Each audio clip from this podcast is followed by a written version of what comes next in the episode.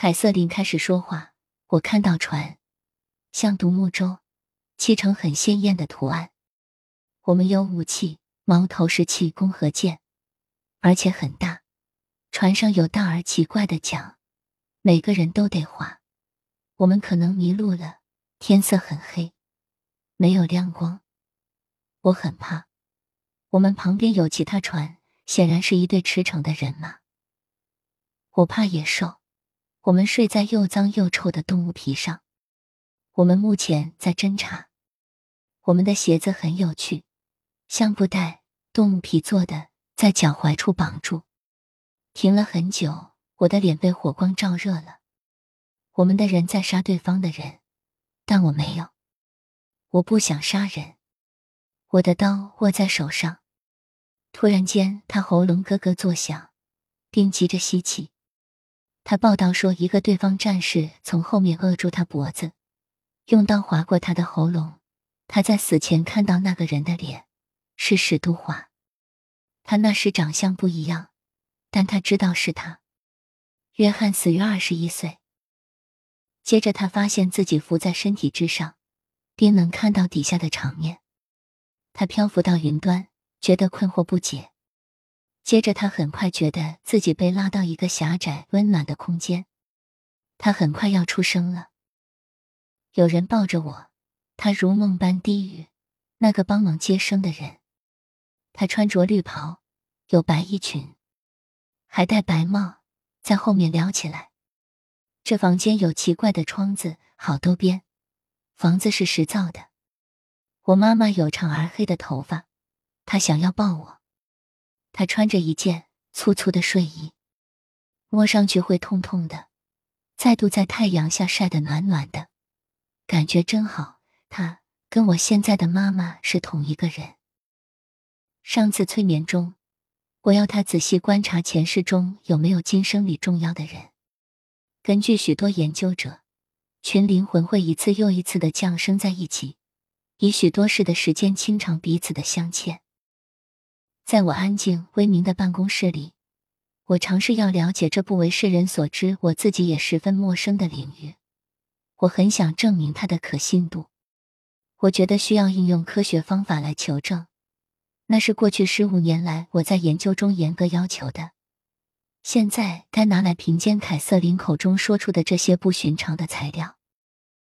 在这段期间，凯瑟琳觉得自己通灵的能力更强了。他对事件和人的直觉后来都证实是对的。在催眠中，我的问题还没出口，他就知道是什么了。他做的很多梦都有预示性。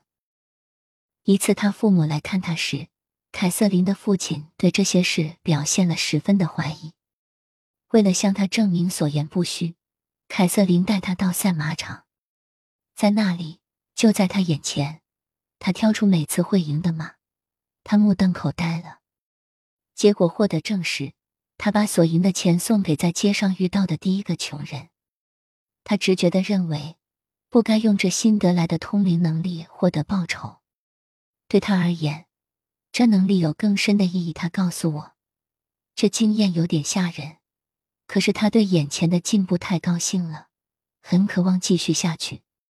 我对他的通灵能力又惊异又着迷。尤其是赛马场那一节，可说是唾手可得的证明。他等于我有每次比赛的用得着，这并不是巧合。过去数周来发生了极不寻常的事，而我得尽力维护我的家冠。我不否认他的通灵能力，这些能力是真的，也能证明得出来。可是有关前世的事件是否也是如此？现在他回到刚刚出生的这一世。这次轮回似乎离现在很近，不过他无法辨认年份。他的名字叫伊丽莎白。我现在大多了，有一个兄弟，二个姊妹。我看到晚餐桌，我父亲在那儿，他是爱德华，那小儿科医生，再度成为他父亲。我父母又在吵了。晚饭是马铃薯和青豆，因为饭菜凉了，他很生气。他们常常吵架，我父亲总是喝酒，他会打我妈妈。凯瑟琳的声音听来很害怕，身子也不由自主的颤抖。他会推我们，他不像以前那样，他不是同一个人。我不喜欢他，希望他走开。他像个小孩子那样讲话。在这种催眠中，我的问话自然不大同于传统心理治疗中的问话。我扮演的角色更像是导游，要在一两个钟头内走完一生，找寻可能对现实有影响的重大事件。传统的心理治疗比这详细悠闲得多，病人说的每一个字都会被仔细分析，看有什么隐藏的的意义。每个脸部表情、肢体动作单调的变化，都得加以考虑评量。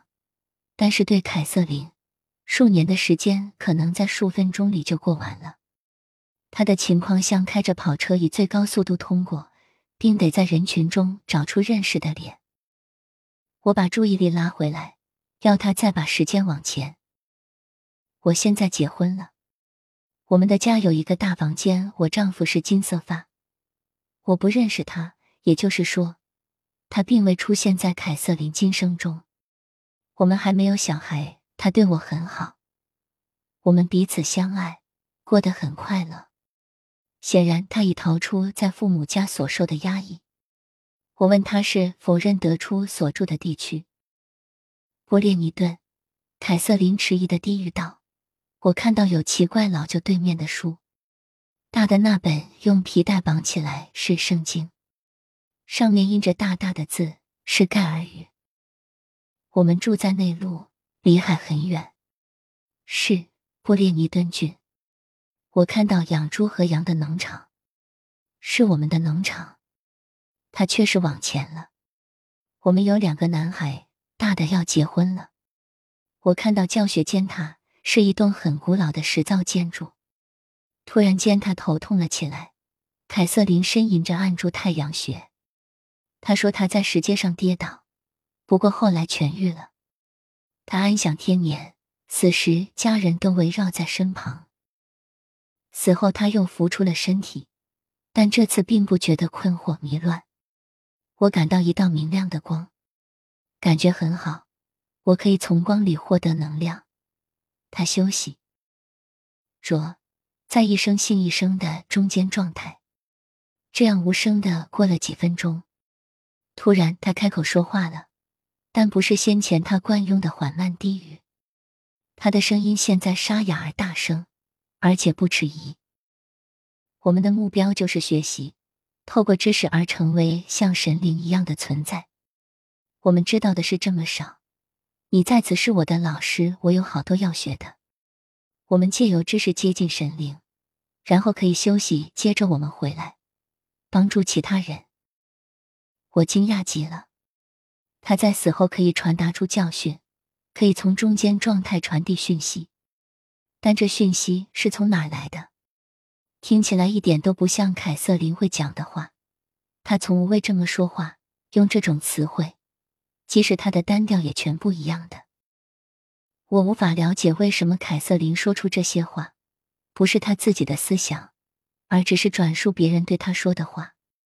他指出，高度进化、不具形体的灵魂，才是这些讯息的来源。他们透过他来对我说话。凯瑟琳不仅能回溯到前世，现在更能成为某种知识传递的管道。美好的知识，我竭力维持自己的客观性。他引荐了一个新的面相。凯瑟琳从未读过库伯勒罗斯或雷蒙穆迪博士的研究，他们都写过关于死后经验的书。他也从没听过西藏的转世观念。但是他叙述的却是类似的经验，这也算是种证明。要是我能掌握更多细的转世观念，但是他叙述的却是类似的经验，这也算是种证明。要是我能掌握更多细节、更多能证实的事实就好了。我曾经怀疑他在什么杂志上读过这样的文章，或在电视上看到类似的访问。虽然他极力否认，但也许潜意识中存着记忆。不过，现在他更超越这些已有的技术，而从中间状态传达讯息回来。醒来后，凯瑟琳一如以往，记得他前世的种种细节。但是他却不记得伊丽莎白死后还有什么事发生。将来，他也不记得任何中间状态说的话，他只记得前世的生活。我们借由知识接近神灵，现在我们往这条路上走了。